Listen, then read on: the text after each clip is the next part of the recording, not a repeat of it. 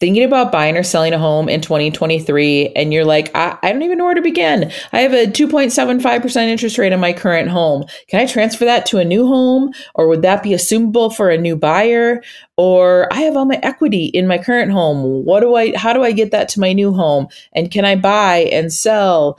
Or can I do it all at once? Like, what does this all look like? Or maybe you want to keep your property as an investment property. I am asking all the questions that you want to know to one of our favorite loan officers, Jason Trout, owner of JMT Mortgage. And he's dishing out all the goods, everything you need to know to successfully buy, sell, whatever you choose to do here in 2023. Let's dive in. You're listening to the Girl Get Your Face Off a Bus Bench podcast, where we invite you to check your ego at the app, grab a cup of coffee, and get ready to dive into all things real estate marketing, social media, friendship, hardship, love, money mindset, and all the things that celebrate you as a badass boss babe. We're here to encourage you, show up for you, give you a loving kick in the pants when you need it most and be your soft place to land on the hardest of days. So pull up a seat at our table and get ready to be inspired and start living your best life by design. Welcome to the Girl Get Your Face Off a Bus Bench podcast. We are so excited you're here. Okay, girls, let's dive in.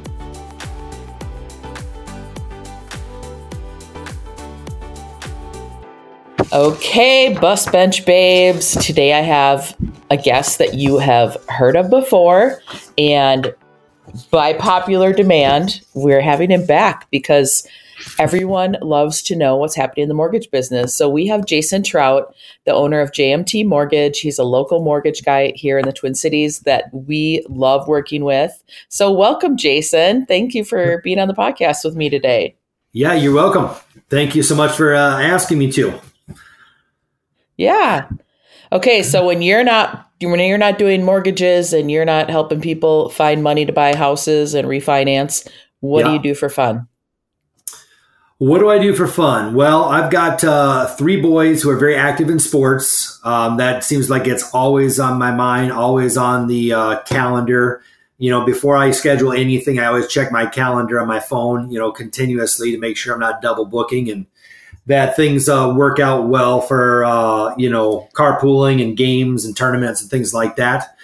That's probably my top priority. Um, otherwise, uh, you know, working on the house, working on the old Trans Am, or uh, I do a bit of uh, paid on call firefighting for the uh, city of Victoria, um, which I've done that now for about eight and a half years. So yeah, no no no free time, but you know we love it that way also. And you didn't mention your beautiful wife. You didn't ask about that. Your I wife. mean, for fun, I don't know. I mean, how do I lump that together with fun? be be being married seems You're like date fun. nights. What's that? Yeah, yeah, yeah, yeah. That's that's all good. No, that all comes together. I guess after 17 years of being married, um, you know, you you kind of forget about that with the throes of uh, being as busy as we are with uh, everything besides work and stuff. And my wife's name is Lane, and she is she's working beyond uh, full time. She's upstairs. We both work from home, so she uh, is upstairs. She told me taking a mental break right now from event planning. yeah, we all you guys have your hands full with all the sports. Yeah, yeah. for sure. I for sure do. Yeah. Well, one of the big reasons why I wanted to have you on the podcast is that all the buzz this year, like ever since rates started going up last year in June, everybody wants to talk about interest rates yeah. and what they're doing, where we think they're going. Um, and then let's just, I have a whole slew of questions like, you know, ask, ask the expert. Mm-hmm. Um, so I'm just going to ask you all the things. How does that sound? Yeah, fire away. I, I think I should be uh, ready to go. I, I, I, usually shoot from the hip anyway, so it's better off to not have uh, uh, questions planned out. A big script ahead of time. Yeah. I, have got a piece of paper and some pen right. here, just in case I need to take some notes for anything. You know. Always got to be prepared. No, you'll be fine. You'll be fine. yeah. I So, know. yeah. Whatever you want to talk Okay, about. so literally, the burning question of the hour is interest rates. I mean, they've been a little bit flat here for like the last month or so, but where do you see their where do you see them going? What do you see them doing this year? You know, from the research that I've seen, I mean, we all know how crazy this world is, and the markets are so just, you know, ever changing and, you know, just evolving. Um, I really, really, yeah, haven't seen a lot of changes. I guess in the past, you know, year, I've probably seen interest rates on a 30 year fix, which is my most popular product. Um, I've seen those swing from as low as, you know, what, three, 4%. That seems like, you know, a, a lifetime ago already on the low end, up to uh, as high as about 7%. Um, but they've been been around that six percent to six and a half percent range here over the last couple months. You know, where I haven't seen a lot of change. Um, I feel like there's just a lot, a lot of external factors, of course, that are playing in on where the interest rates are, what they're going to do. Um, you know, ultimately, I am hopeful that they're going to be going down some this year that's you know i like to lead with a positive right there is just to say you know i've heard they may go down you know they're possibly slated you know depending on what you read. And of course you can't always believe, uh, believe everything that you uh, hear on, t- on the uh, internet. But you know it's a lot of blogs that i read and just news articles that i'm following and talking to people like yourself beth. You know you and i banter back and forth. We talked for i think an hour last week about you know what's going on in the market and what's the interest rates going to do and what, what are they predicted to do i mean i feel like they, they may drop down i've heard maybe as much as maybe a percent here you know from where we're sitting in 2023 although i just don't know i don't feel any confidence really of like okay they talk about that but when would that happen? Is that going to, you know, there still may be a lag on when the interest rates mm-hmm. may actually, you know, take a little bit more of a dip into say like the the low fives or the mid fives. You know, I mean, to me, I kind of feel like the mid fives on a 30 year fix may be a little bit more realistic. Um, but again, there's so many external factors. I had actually uh, printed off something here. I'll just look at that. That's like the economic calendar for the month of May. And we all know that uh, the feds met yesterday, like they do, you know, typically, and they raised the Fed rate another quarter percent. And I think the majority of people in the know kind of felt like that was going to happen anyways. So, you know, the mortgage mm-hmm. rates, they felt like they that for, for, like the 10th time in a row, the feds were going to raise the Fed rate. And uh, they ended up doing it. They raised it another quarter percent. The feds are trying to desperately slow down inflation. And this is one of their biggest moves on that. Again, you know, the Fed raising the Fed rate is not a direct connection to the mortgage rates. Like my mortgage rates did not go up or down really yesterday. Um, but um, they really just, you know, they anticipated that and they're hopeful that things will, you know, change for the better, but it may be still a lag. It could be a month, it could be another two months off, depending on so many more things. I mean, still though the war, as we still talk about, you know, um, happening with Russia. I mean, the bond markets, it's a huge, huge, you know, determiner of what happens with interest rates. I mean, stocks and bonds, yes, but if you got a lot of money moving in and out of bonds quickly, you may see kind of the fluctuation with some of those interest rates. So it's crazy. Yeah. Um, yeah, I saw an article at, right after the Fed had raised the interest rate from um, one of the like I think it's the chief economist from NAR, and he's like, well, it was something like something to the effect of like, well, it was expected. It feels unnecessary for that, you know, this most recent quarter rate hike, and I'm like, well, I don't know. Hopefully, it's hopefully it's doing what they want it to do. But I think we're all we all could use some little reprieve with the rates, but it doesn't seem to be slowing buyers down. I think no. buyers last year were like, "Oh, whoa, whoa, we're not going to buy a house," and then now they're like, "Okay, this is just sort of the new norm," and yeah. we have buyers competing in multiple offers left and right, and they're like, "We want, we still want to buy a house because we need to buy a house." Right, right, hundred percent. Yeah, I'm, from what I see is that the the buyers now the new norm has sunk in and they don't seem to be yeah. they don't seem to be like um, scoffing at the interest rates where they're at right now because you and I have done this long enough that we know this is where they were 20 years ago or higher. And, uh, you know, yes, it's up on the high side, mm-hmm. but, you know, housing is still affordable. Um, it still uh, is better than renting. Sure, a heck of a lot better than renting, um, making somebody else rich out there.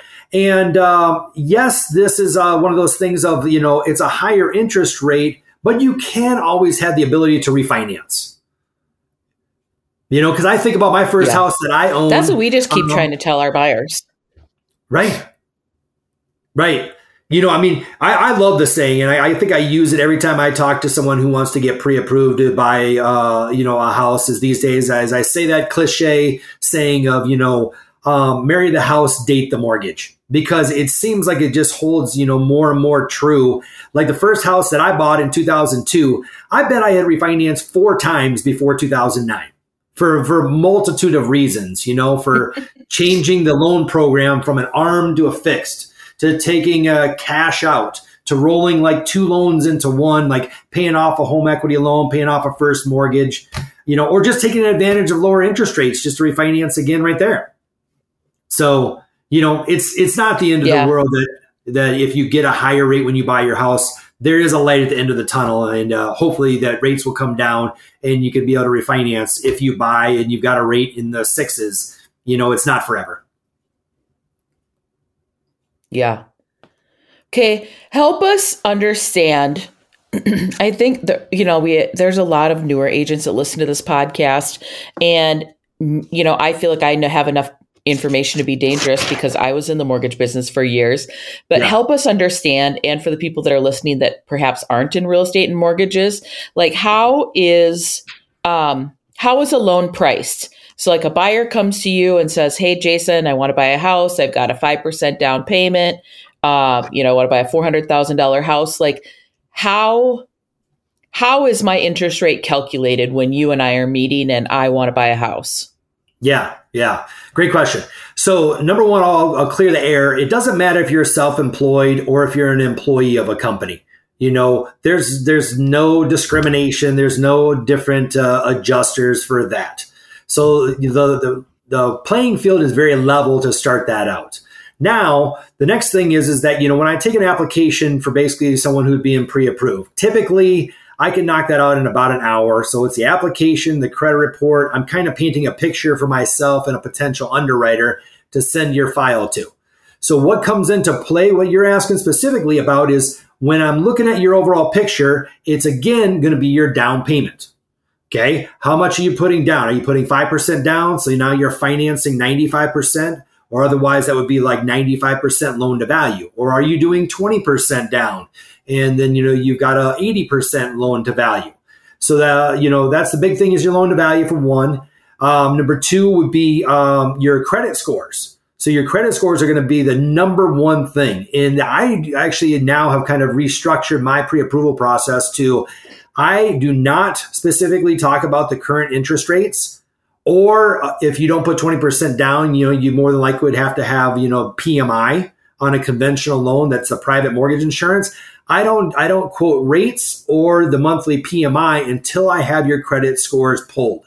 Because your credit score is going to be the number one factor as to, you know, what's going to drive the interest rate behind everything. That's that's it. So loan to value, credit score has nothing to do with anything of how how good looking you are or the color of your skin or any of that. It's just strictly a couple of those big factors for starters. And then, so what does that look like? Just so do you have like base pricing and then there's adjusters for these things? Like, talk through like the the yeah. nuts and bolts of that. Yeah, there, there are. There's definitely adjusters. So I'm just trying to think off the top of my head. If I was going into a website and I was going to price your loan right now, Beth, let's say that you were going to buy an owner occupied property where the purchase price was 400,000. I know that would be one fact. I know you're going to put say 10% down. I know that fact there. Your credit is good enough and uh, it makes sense for you to do a conventional loan versus an FHA loan or you know those are the, probably the two big ones that I see. If you're not a veteran, well, you're not going to get a VA loan, so that's kind of off the table. But what I'm going to be doing is I'll put it in there. Um, I'm going to put in your income your income that you know I'm estimating at what the underwriters are going to accept as your qualifying gross monthly income. Huge part there, your gross. You know, the underwriters qualify off of your gross income, not your net income. So I put that in there as one of the factors. So I put in your zip code of uh, where you're looking to buy. Um, I put in there different types of programs. Are you doing again, like I said, conventional FHA? Are you a first time home buyer? That's one of the things right there that I'll put in there. And so when I enter in all that data into my lender's wholesale pricing engine, then I click submit. It spins around the universe for a while and then comes back and it spits out, you know, a rate sheet. And it basically it's a rate sheet that has a rate stack. And say that rate stack would say, okay, here's the interest rates, excuse me, that you can offer uh, for today. And it might be from 4.75 on the low end um, all the way up to 7.625. And that's actually one of the things with the anti steering disclosure I have. I have to show you the range of interest rates of what I could lock you in that day when I go to lock you in. Now, of course, you're not going to pay, most people aren't going to pay to buy the rate down to 4.625, uh, or they're not going to take the higher rate of 7 point, you know, 4.75 or, uh, you know, 7.625 you're going to take something more like in the middle. Maybe you're, you know, looking at like the 6% or six and a quarter. Again, depending on that income and all the adjusters that kind of come with those facts. So that that's what I'm looking at. I put in all that data in there, and I don't have to go through like we remember you and I used to have to do with a highlighter, and we'd print off a rate sheet and we uh, do all the adjusters mm-hmm. and we'd add and subtract. It's all done for us right now. Thank goodness technology has uh, improved and they make it easy for me to price a loan out. Then I can compare those against different lenders that I'm signed up with to figure out who has the best interest rate for your scenario and also who's going to have like the lowest closing costs that I can come up with. Sound good? So just to clarify for anyone that's listening, yeah, like Jason's a broker when that means that Jason has business relationships with several different like big national lenders. And so then yeah, once he talks to you and decides what lender is going to be best for you, then that's he knows where he's going to place your loan based on, you know, what's going to give you the best pricing or whatever what loan program meets your needs the best. Pause for a second. Yep. um, versus if you were to just go directly to a bank, they only have their bank product to sell. And most credit Correct. unions only have their credit union product to sell. So there yeah. are advantages of working with a broker because he has access to more loan programs, more loan products, and varied lenders, which is really cool. Right. Well, yeah, I mean, it's, it's easy to say that brokers are better. How about that? There's, there's a, I think so. Yeah. I think so. No, I, I live, live, eat, and breathe this stuff. So when you're talking to a buyer and they say, Well, I've talked to this bank and the interest rate they quoted me is six and a half, and you're quoting me six and a quarter. What, why do different lenders have different interest rates? Let's debunk this myth because yeah. people think that, oh, well, you know, if they work with this guy, then they're they're paying money to buy that rate down. Explain how that actually works. Yeah, so a lot of times, um, maybe you've got a company that is, um, maybe they're a broker, maybe they're a correspondent lender, maybe they are a um, a bank. You know, so a um, they have a lot more brick and mortar to pay for. Let's say that, right?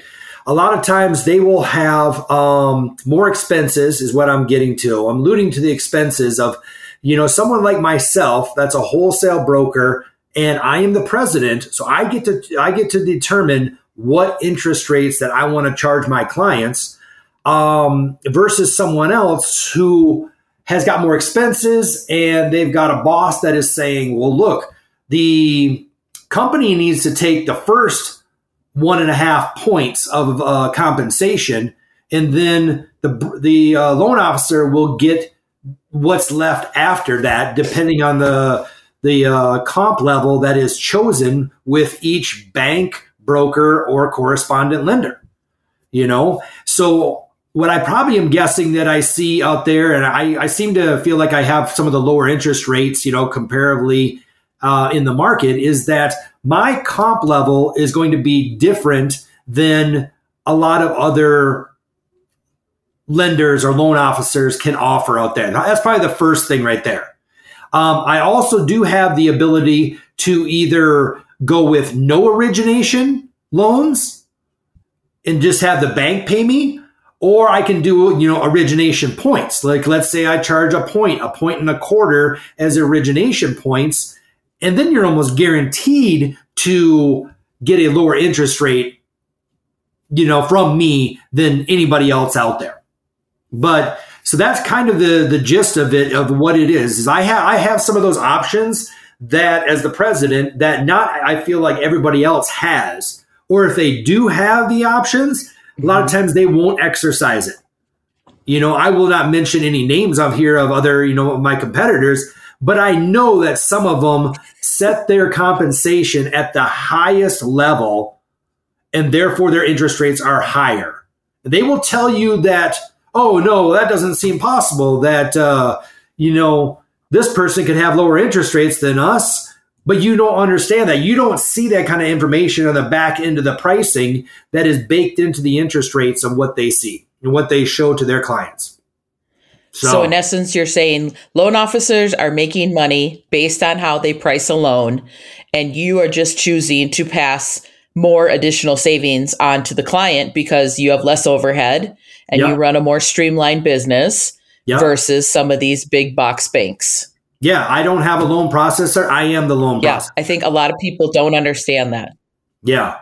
Um, so I cut out the middleman processor right there, which saves money. Um, you know, I don't, I don't have a processor on salary that I have to pay, you know, 30 to 50 to $60,000 a year to uh, process my loans. I can do it myself because I have been so hands on for all these decades of originating mortgages. And it's just second nature to me. And I, I would prefer to have that anyways, because that way I have my, my hands on the file and I know exactly what's going on with your purchase file or refinance file at all times. It makes it super easy for me to have that and just it's part of my part of my process and my system I've developed. Where a lot of other companies will have internal loan processors, um, and those those loan processors have to be paid. Those loan processors they get a salary, they get a 401k, they get the benefits that come along with that. Where I can cut out all that additional costs and offer lower interest rates because it's just me versus ABC Mortgage, you know, in Minneapolis that, uh, you know, charges higher interest rates because they have so much overhead to pay for. Mm-hmm. I love how hands on you are. And I feel like that really adds to your level of customer service. Yeah, thanks. And you're like you're just an always an awesome communicator, and yeah, you literally know everything that's happening in the transaction all the time, and that's what I love. Yeah. Yep.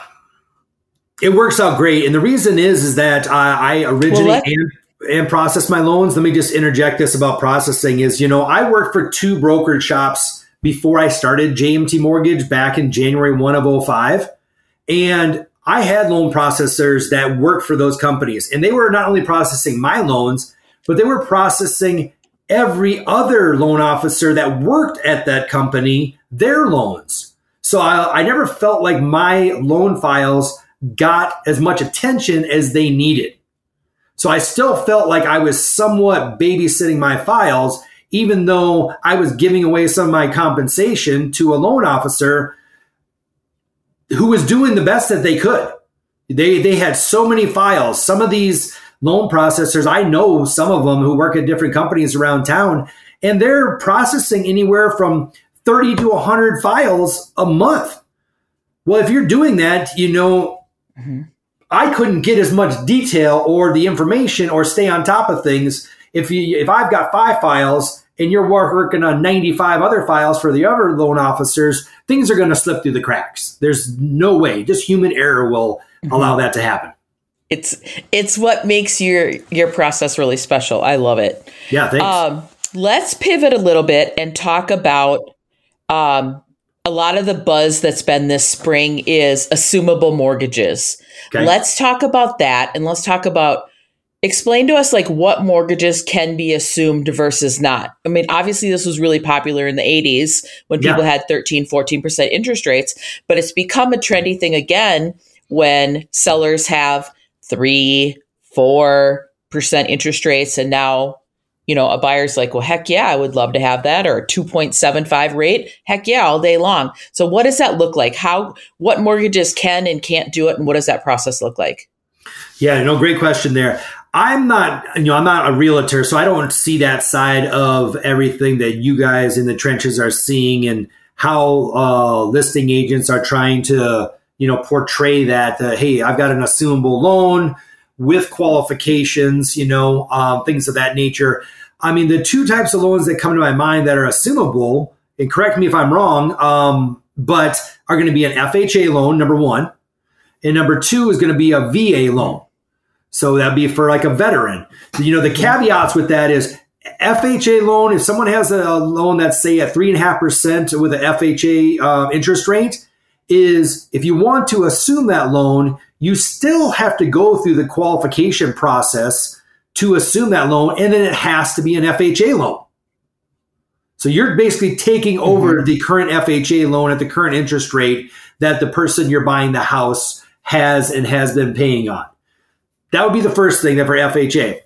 VA is going to be a little bit more strict with that. So VA loans being assumable by a veteran and a veteran only. You have to be a veteran to assume a VA loan. And again, you go through qualifications just because you're a veteran and you're trying to buy a house from a veteran, you still have to show the qualifications that you can qualify and that you will be able to make the house payments on that VA loan. You have to go through the underwriting process on both FHA and VA I believe, and um, in order to assume those loans, and then you know if you qualify, is that things go from there, and you just take over. But as far as I know, um, I cannot remember in even the last twenty years thinking of any type of a conventional loan that was assumable. Because I don't know of any either, but I'm just seeing people use it as a marketing strategy. But I we I, we haven't had any clients do it. Yeah. But I think it's I think it's just a way to like get hooked. Yeah. Well, one thing you got to remember is if you're the listing agent or if you're a buyer's agent and you know you're reading the listing on the MLS that says that okay, the seller's loan is assumable, if I was there, whether I was their listing agent or a buyer's agent interested in a property, I would want to see the current mortgage note. So I want to see the note of repayment that was signed by the person who took out the mortgage before I solicit that as assumable. Or if I'm a buyer who a uh, listing shows that it is uh, an assumable mortgage, I would want to see that. I mean, you can white out all the personal information about names, or whatever it is on there that you want to white out. But the note is only typically like a three to five page document, and it's going to show the assumability in that right there in the document. It'll tell you whether it is or, or is not. Okay. Because I had a friend Did of mine. You ever, have you ever had anyone do that process? I never have one. Even when I was in the mortgage business, I never did anything with assumptions. Did you ever? No, have you I, ever? I have never had anybody come to me and say, "Hey, I have a house that's assumable. I want to, you know, assume this mortgage. You know, are, are, are you involved with it, Jason? How does this work? So I know I never have had anybody do that. I mean, it's it's definitely you know a marketing tool right now when things uh, are you know tough, especially with higher interest rates, because it could easily be that the interest rate may be double right now what the uh, person who has the assumable loan on the listing side, you know, has to offer. It's a huge, huge, huge selling point. Totally. Yeah, I feel like it's more of a marketing tactic than anything, but at the end of the day, I don't feel like people are actually taking advantage of it as right. much as what maybe someone would think they might be. Right. Well, let me point out one other thing. I, I live in Victoria, Minnesota, and I had a local friend of mine tell me that his neighbor, who I had refinanced, um, back during COVID, like I think it was probably 2020. I don't even think it was 2021. I had given him an interest rate below 3% on a 30 year fixed. And this, this neighbor was going to turn around and put his house up for sale. And I knew I had given this person a conventional loan. And the listing agent was marketing that loan uh, from the sell side as assumable. And I knew for a fact it was not, but it was catching traction. You know, and I would hate to be a buyer who thought, oh, maybe I could assume this person's loan between two and a half and three percent interest rate, you know, when rates are at six or six and a half or seven, and then come to find out, oh, actually I can't because their conventional loan from their refinance in 2020 is not assumable. Yeah, it's one of those things I feel like it's sort of buyer beware, and you really have to cross your T's and dot your I's before you try to go down that route. And it yeah. might, you know, it might be one of that that old adage, if it sounds too good to be true, it might be actually be too good to be true. Yeah. How about this one? What if you say, don't assume it's assumable? A nice. That's real punny there, Jason. Yes. Thanks. Um, okay, let's pivot into something like a couple other random weird questions. This comes up every once in a very blue moon. Um, how about getting financing on like mobile homes or modular homes? Okay. Tell our listeners like how that all works. Um it, if you are trying to go for a purchase of one of those two types of homes, modular or mobile, I currently do not have any lenders who want to go after mobile home financing. Um, the biggest indicator of a mobile home is going to be a red tag about that big. Maybe a three by five red tag that is going to be on the outside of one of the corners of the mobile home. It is riveted to the home, usually to the siding or something like that. Or otherwise, there may be uh, something underneath, like they, let's say the kitchen sink or one of the closets inside of the uh, home that details out the information about the home being mobile. So I think that none of my lenders want to touch that type of a that type of property because it's they have to turn around and they have to sell this um, loan, you know, to through Fannie Mae or Freddie Mac, um, and it's not the type of property that my lenders are going for. So I have not done a mobile home financed house since probably 2005. So I'm shocked they are even doing them then. Yeah, and it was not easy back then. so I think that, you know, mobile home financing, that's a niche market where those people who are selling mobile homes, they have specific banks that want that business. And if you're buying new, you're probably best going through that type of a, a bank that the, the builder can refer you to. Or if you're buying, trying to buy an existing, existing mobile home, is find a local bank where that's more the norm of that type of a property there, and you may have better luck with that.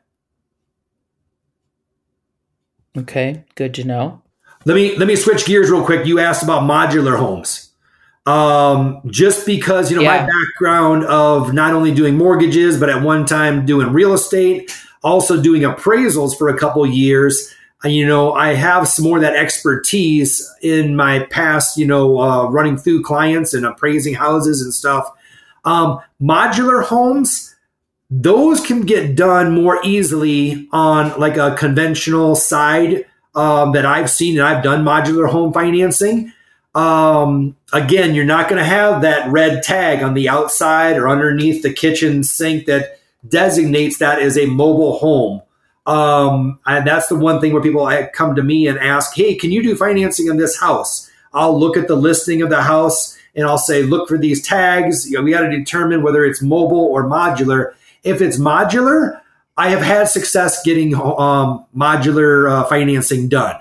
And the reason probably I would say this is that if you're buying a modular home, let's say that it's an existing home, in the area that maybe say where that modular home is, there needs to be additional comparables out there from an appraisal standpoint that show other modular homes in that area have been sold.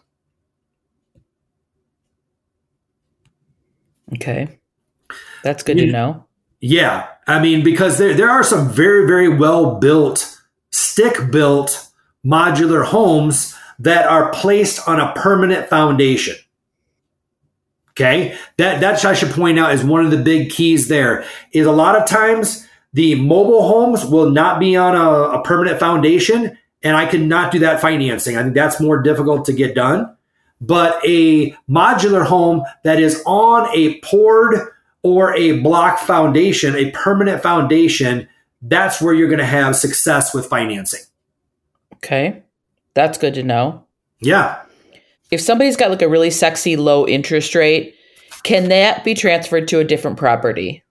The interest rate. Are you talking about like if somebody's trying to buy a house? So you're like, I have a 3%. Yeah, like someone, so well, someone has a current house and they're like, I have a 2.75 interest rate. Can I move that to a different house? Oh, thanks for the clarification. The answer is no.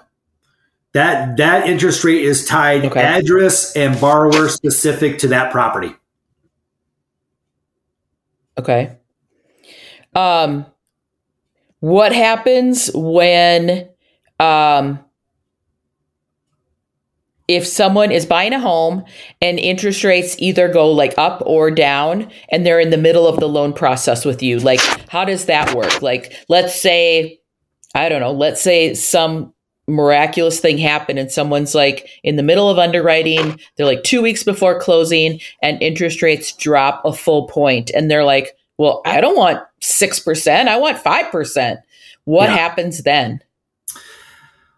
Well um i can answer that a couple ways. I'll try to keep this as simple as possible. Um not all lenders will allow a renegotiation. So renegotiating would be in the instance where um, I lock you to an interest rate of say six percent, and um, you know a lock is a commitment. People have to realize that. You know, of course, with uh, Americans, they always want to have their cake and eat it too. So they feel like you know there's some entitlement there. what? Yes. Let me, let me, touch on the entitlement uh, conversation here. People feel like they sh- they are entitled to a lower interest rate even though they told me to lock their rate in on a specific day and they understand that if rates go up or if rates go down, I cannot renegotiate their interest rate. So that's generally the my stance on this. Um, one of my top lenders, um, they do not have a renegotiation process um, for if rates go down. If rates go up, obviously never nobody ever calls me and says, "Hey, I heard rates you know went from six percent to uh, seven uh, percent. I want that higher rate." It's always that they want the lower interest rate. And so with one of my top lenders, they do not renegotiate. A lock is a lock and a lock is a commitment. People have to understand that. I do have another, my, another one of my top uh, lenders that does have a renegotiation policy and what theirs is, I believe I'm saying this correctly, is that the interest rate has to move by at least a minimum of a quarter percent down from the original locked interest rate. Um, it can go down to a max of three eighths of a percent less than the original lock. And then there is a half a percent hit to the new pricing when I go back and look at renegotiating.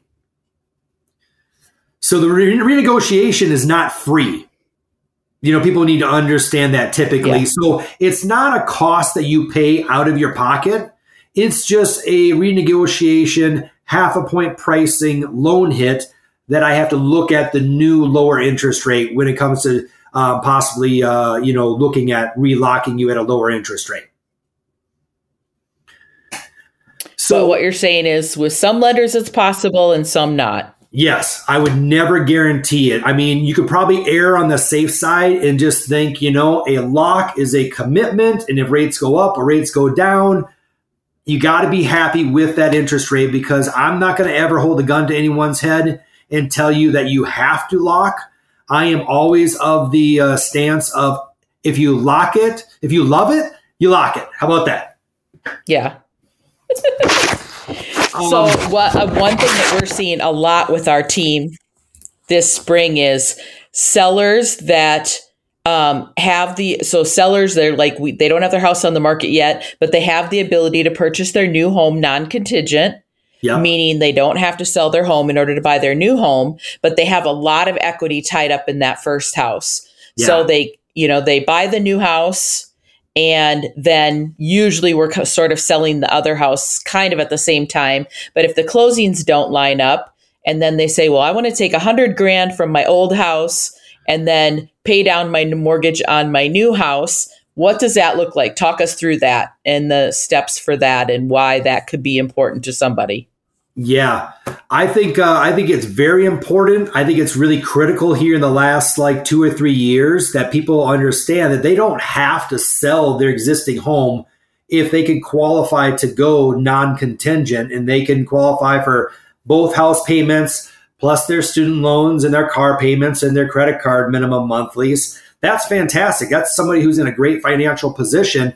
Um, that you don't have to sell that house, that you can get some of that equity out with a, a couple ways. Number one is you could take out like a second mortgage if you wanted to tap into that. Well, that costs money and that takes time. A lot of times we don't have the time to go through the underwriting process when it comes to that. But the process that it, I think all my lenders allow is what's called a recast. R E C A S T. You can buy your new house non contingent, close on that new house. Maybe you only put 5% down. And then after you sell your old house, um, that like Beth, you said, is that you have it under, you know, the process of selling into anyways. Maybe you even have it under contract and you're going to close on the sale of your existing home a week or two or three weeks after you purchase the new home. Then when you get the proceeds from the uh, sale of your old home, you contact your loan servicer and say, Hey, I would like to take care of this recast process. You don't have to go back through underwriting. They have a very fine tuned step process of what you need to do, about five different things. And I think it only costs you typically about $250 to have your loan recast. So remember with the recast also. and explain exactly what that means So the recast, yes, is that specifically um, if you buy a house, you take out a loan for three hundred thousand at thirty years at say six percent, you're going to have a certain principal and interest on that loan for the life of the loan for thirty years. So if you go through the recast process, and now that you uh, are bringing, you send a check to the loan servicer, say for hundred thousand dollars, you're all that you're reducing is the principal and interest amount that you're going to pay monthly. So instead of you know having a three hundred thousand dollar loan, you give the loan servicer a check or you wire them the money for a hundred thousand. Now you go from three hundred to two hundred. It's still amortized over thirty years, and then the interest rate does not change. That's a key factor there. People have asked me, well, does the interest rate change, or do I you know do go through underwriting? No. All that changes is the loan amount changes, and uh, your principal and interest changes. For 250 bucks, you take out a lot of stress in your life. So if you had, and this just this question just popped in my head. So if you had mortgage insurance and you put enough money down after you sold your house, where now you were under, um, you Eighty. had like less than an eighty percent loan to value, could you drop your PMI right away, your mortgage insurance? 100% yes. That's awesome. Yep. So you can start out. I don't know if have- buyers really like know about that. Yeah. Uh, you may only have, uh, you may only make even one payment of mortgage insurance. I don't think there's a minimum of how many, how long you have to keep that loan, um, you know, before you can do the recast.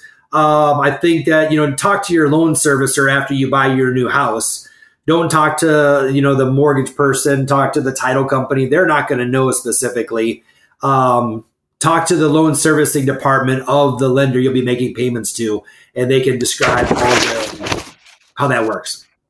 That's so cool. It's so shocking. Um, like when I'm meeting with sellers and after, you know, they've talked to you and gotten pre-qualified to buy their next house, it's so shocking to me that so many of them outside of talking to you and I, they don't even know they've never heard of it before. They don't even know it was an option. Because I think most people know that they can just like write a big check to the mortgage company and that there's no prepayment penalties anymore. Mhm. But the fact that you can make a big lump payment then get a lower house payment every month is super attractive. I think people are like, "Oh, wow, I didn't I had no idea that's even an option."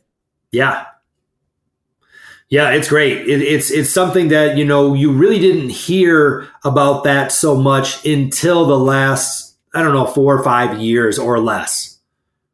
Yeah, I would say I, I don't know. I feel like it's become super popular in maybe like the last two years. Now everybody's talking about it, and maybe the fact that because everybody has so much equity in their homes right now. Yeah, yeah, because it's it's That it's, could be. it's it's a wonderful thing to have so much equity in your house. But as you and I both know, Beth, there's only two ways to tap into that equity: is one is refinance, and two is to sell the house. And if you're not selling before Yeah. you're buying, you may have to do that one extra step, um, you know, to get your loan recast.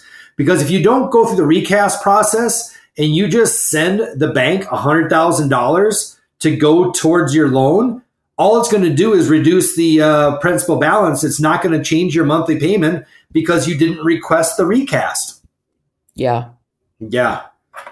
and maybe that's not important to some people but i feel like uh, you know younger families and they're raising kids and like doing the thing i feel like having a lower house payment every month would be really advantageous for a lot of those buyers Right, right. Well, especially with uh, Beth, as uh, you and I keep getting older and older, and when better like a fine wine, is that our buyers seem to a lot of them keep getting younger and younger. Am I right? yeah it's crazy you know we've had especially in the last few years you and i have had a lot of clients that are like early to mid 20s Mm-hmm. and it's i think it's incredible that these buyers are getting into the market now because i think of like they're just going to use real estate as a stepping stone start out with that little house and eventually you know you buy acreage or build your dream house or whatever that looks like it's so smart that these young buyers are getting into the game when they are yeah, they're building equity and they're building wealth, you know, in a very, very, you know, typically a wise investment. You know, uh, hopefully we just continue to see, uh, you know, home prices go up at a steady pace. And, you know, you're not going to lose out on that. I mean, I don't think overall, historically, you're going to lose out on investing in real estate. Would you agree? Oh yeah. No, it's one of the it's one of the most solid investments out there. But I always say, you know, every once in a while you can uh, you know, flip a property and have it be a short game, but you really have to know what you're doing there. Um, but more more often than not, real estate's a long game. So if you put your money there and invest it and you're taking care of your property and paying down your mortgage every month, it's like a forced savings plan. It's so smart. Yeah, definitely. What about those buyers or the actually those sellers that have that starter home with an awesome interest rate, like the 2.75 interest rate, and now they're wanting to buy their next home, but they're like, oh, I don't want to give up this house with this really awesome interest rate. And they say, okay, Beth, I want to keep this first property as an investment property, and then I want to go buy my next property. How Yeah. do the logistics of that work out? Um, it's it's really really simple. It's uh, it's typically I can take care of any questions with an underwriter on what's going to happen with the current real estate owned property. Um, they want to know that, like, if you are going to take your townhome that you bought when you were single, that you and your family have started to outgrow, and you're going to be buying a, a single family that you're going to hopefully live in for you know a number of years as your family grows. Um, you keep that townhome and you can turn that into a rental property, and you don't have to refinance. You don't have to do anything with that.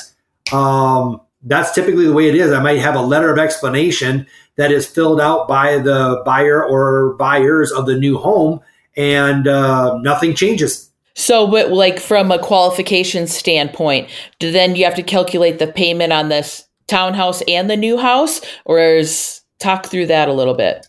Yeah, that that gets a that's a different level of detail. There are two ways typically that uh, it can happen. Is that, for example, if you own a townhome or a condo in Bloomington and you want to buy a house in, like, let's say Minnetonka, is that if you qualify for the new house payment plus the old payment, um, you you can qualify for everything there. and then no big deal on that. But if you don't qualify for both house payments and you need some rental income from the uh, departure residence, you know, the home in Bloomington that you're um, that you're trying to hold on to, also, you can. Uh, there's ways to get around uh, getting some income credit from that with a signed lease um, prior to going to closing, and we can offset some of that uh, monthly payment. So then you don't necessarily have to like be paying both the house payments. A lender there there's there's options. There, there are options, yes. Yeah, and it's good to have those options because that's, that's so yeah, it's I've seen that. I know you and I have some clients that have got a place in St. Paul and in the past they've thought, "Oh, well, we're going to buy a new home because we now have two kids and we're going to turn our existing condo into a rental. So I went through all the underwriting guidelines. I found out exactly what we needed to do that in order to make that happen so we could offset that $2,000 a month condo payment, you know, while they were t- trying to buy a bigger house, a single family. And um, it's an it's an easy process to get done. And I mean, it's just documentation and paper trail is the name of the game. What I love about that also is that it's a great way to build your wealth portfolio too. It's like you have this primo property that's probably going to be really easy to rent and you can potentially cash flow it because you have such a low interest rate. And so that, you know, you're just like building wealth and every month that your tenant's in there paying your mortgage for you, yep. um, you're making more money. You're building more, uh, more financial, well, you, you're, you're fixing your financial well-being. And i think that is such a really cool tool.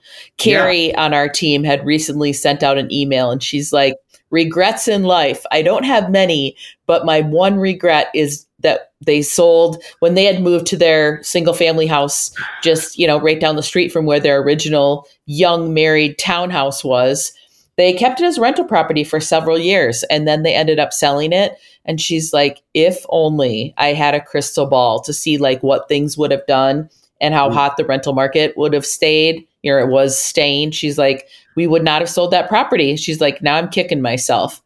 And so that's just a good reminder to people. And every time i meet with a seller i'm like here's all your options. Doesn't always have to be selling. I mean obviously i love when people sell because then i you know make more money. But at the end of the day, it really needs to be about like, I have a fiduciary responsibility to my client to make sure that I'm working on their best behalf. So I need to present all the options. You know, like, yeah, maybe keeping this property and renting it out is an option that's really great for people. Yeah. Yep, it is. It's great to have all those options out there. Totally. Okay, so like this was a super awesome conversation with you, Jason. Like I feel you know, this is you and I are in the trenches. You and I are talking, you know, every single week we're checking in and talking about clients that we're working together with and, you know, just talking about the market in general. Um, and I, I'm feeling encouraged. And I, one of the reasons I love working with you is that you're like glass half full guy. Yeah. And I think the market's hot and I think the market is off to a really great start this spring. What do you think? I think it definitely is. And I'm, I'm very optimistic, especially coming out of uh, the winter months of the winter months were definitely slower for me than I was anticipating, but I am busier right now than I have been yet, you know, four plus months into this year. So that's very encouraging for me to have a, a mm-hmm. full rack of files here right to the left of my computer um, I mean, that's great. And these are buyers buying in Minnesota who are a lot of them are first time home buyers. Um, that are some of them are getting into multiple offers and winning, some of them are not. Some of them are having uh, been able to get some closing costs paid by the seller. Um, some haven't. Um, yeah, it just seemed, you know, it kind of ebbs and flows with the amount of pre approval letters that I write. So when somebody comes to me and says, Hey, such and such referred me to you, I need to get pre approved. I can't wait to get that conversation going because I get to tell them about me. I get to tell them about the loan process. And it is an appointment that I get to add to my calendar that helps give me structure outside of, you know, sports and, uh, you know, hanging out with my wife and hanging out with the kids and going to the fire department. I love those uh, those meetings. I had one yesterday afternoon at 4:30 and I had already talked to this girl 2 weeks before. She had already given me her pay stubs, um, her W 2s. So I was looking at her commissioned income. I already had that all figured out. And, um, you know, it, it just makes me feel good to be able to pre approve somebody in an hour or less to buy a home, whether it's their first home or an investment property mm-hmm. or their, their next home that they're going to own or occupy. It's a quick and easy process that I love to have multiple, you know, pre-approval dates, uh, appointments on my calendar each week. I look forward to those. That's one of the big highlights of my week. Otherwise, you know, going through underwriting, underwriting seems to be very, very fast right now. I know that uh, you know there's a lot of underwriters working for a lot of the big wholesale lenders that I uh, send loans to, so they're they're very well staffed. Those lenders are really looking for ways to help the consumers um, looking for ways to help me to help the consumers also. Um, credit repair is one thing that uh, one of my lenders has been able to offer um, free credit repair service. So if you've got a credit score under a 750, I can take your credit report, send it to their, upload it to their secure portal, and they will go through it. They have their people there who will go over the credit report and see is there ways that we can help suggest to help improve your credit scores to get you lower interest rates when it comes time to lock in and buy your next house. Um so okay, underwriting That's a hella awesome off. Yeah. That's so freaking cool, Jason, that yeah. they they offer that. You I don't even know if you and I've ever talked about that. It's fabulous. Right, right. I you know, knock on wood here. I do get a lot of good credit clients that that don't need that um, or they they're just right right on the border of having like excellent credit and they don't really need a lot of credit counseling or hand holding there. But one other thing that's really encouraging here, Beth, is I'll tell you is that you know there's a program out there right now um, that not all lenders have, um, but one of my lenders has a grant program, and I know I've put it out there to you and to some of your team members that hey, look I've got three first time homebuyers right now that are taking advantage of free grant money. So it is an income based program. And for me to actually have three buyers right now in underwriting that are taking advantage of this free money um, through the what's called the Home Preservation Foundation. It's amazing. It is amazing. It's either, depending on your income, you will receive um, $2,500 or half of that at $1,250. And you go through a counseling service. There is a $99 fee um, that you do have to pay for during the counseling process, but then it becomes free money. This isn't like a down payment assistant program through the uh, county that gives you money towards closing costs or down payment. This is just free money. And I've got three of those going right now. I think this program started last summer. I don't know how long the funds will be there, but it is a great tool. And I'm very, very excited to have, you know, clients that are taking advantages of this right now. And it's, it's just amazing. It hasn't been there forever. I don't know how long it'll be there, but hopefully before it goes away, my lender will let me know as the funds uh, they're seeing as they're going to dry up. Yeah, a lot of times buyers, first time home buyers, they ask all the questions like, "Oh, I want a first time homebuyer program." Well, those down payment assistance programs, they're great and there definitely is a time and place for them, but those are loans that you have to pay back. Right. And they're not, you know, every once in a while there'll be a forgivable type scenario, but generally speaking, those are ones you have to pay back. Um, but like the grant money is great in that you don't ever have to pay that back. It truly is a grant. And all you have to do is sit through what, like a 90 minute first time home buyer class or something like that. And learning stuff that an hour. Yeah. Yeah. Of learning stuff that you need to know anyways about home ownership. Yeah. yeah it's great. Yeah, of of the three clients right now that I'm working with, I have asked each of them, "Have you found that that counseling class um, beneficial?" And two out of the three have said yes. It was very, very beneficial. The one that did not um, think it was as beneficial was someone I can tell you that had already self educated himself, you know, just through the internet or talking to people like me or talking to uh, his parents or whoever it was. He had a lot of advice ahead of time and knew really had a good head on his shoulders prior to um, obtaining a loan. But the other two have said, yeah, it was great. I didn't feel like it was a waste of my time, and I feel much more prepared to buy a house based off of that class and all the information that uh, you know jason you have provided through the underwriting process. That's awesome. That's so awesome. Yeah i feel like there's a lot of good, really good wins happening out there in the marketplace right now. Yeah. And like partnering with an awesome lender that's one of the reasons our team loves partnering with you is that left hand's always telling the right hand what's happening. Our clients are all getting serviced at a super high level. And like we're winning in these multiple offer situations and our clients are getting into homes with low interest rates as low yeah. as of interest rates as they can get out there right now and it's i feel like it's a whole bunch of good things. So like all these naysayers are like oh the market's terrible. I just have not drunk that kool-aid and i have no intentions of drinking that kool-aid and i know you aren't either. Yeah. No i think that uh, it's you know both for you and i i mean we love what we do and we like to convey that to others around us and surround ourselves with good, positive people um, that, uh, you know, are willing to work seven days a week, you know, depending on, you know, what the circumstances are for these buyers and whatever it takes to get these people into these houses and get these offers accepted, get them through home inspection, get them through underwriting without any hitches, and get them to the closing table with no surprises is the name of the game. Absolutely. I feel like you're like mic drop.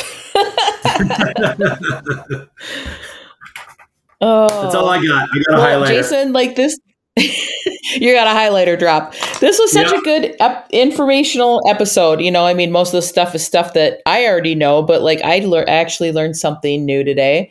Um, and I hope that all of our listeners learned something new today too. So, Jason, tell us where um, our listeners can find you. What are like social handles and all that good stuff? Yeah. Um, usually, uh, like I have a lot of people who reach out to me who get referred to me um, by their realtor. They will say, "Hey, uh, I got your name from such and such, and um, you know, I I need to look at buying a house." I want to, uh, you know, connect with you. Please let me know the next steps. I get that uh, next step piece quite often. So I've got a, a very well crafted reply email to that. And again, I'm looking forward to so much setting up that uh, verbal meeting where we're talking over the phone. We don't need to meet face to face anymore. Um, I mean, I like to be efficient as I work through the process of getting someone pre approved. I can do that over the phone. Um, I will do face to face meetings if necessary, but uh, 99% of the time, everything can happen over the phone. So whether it's you could just email me or you uh, people will call me or text me. Again, I like to say seven days a week. I try to make my hours from eight in the morning to eight at night, seven days a week. I don't think there's everybody that uh, does my job makes themselves available, you know, in that kind of a capacity. Um, and it's working out very well for me. Mm-hmm. Um, I guess on, on Facebook will also be another one right there. I'm not on the gram, so sorry, Beth, uh, you're not going to catch me there. And, uh, and are you JMT Mortgage?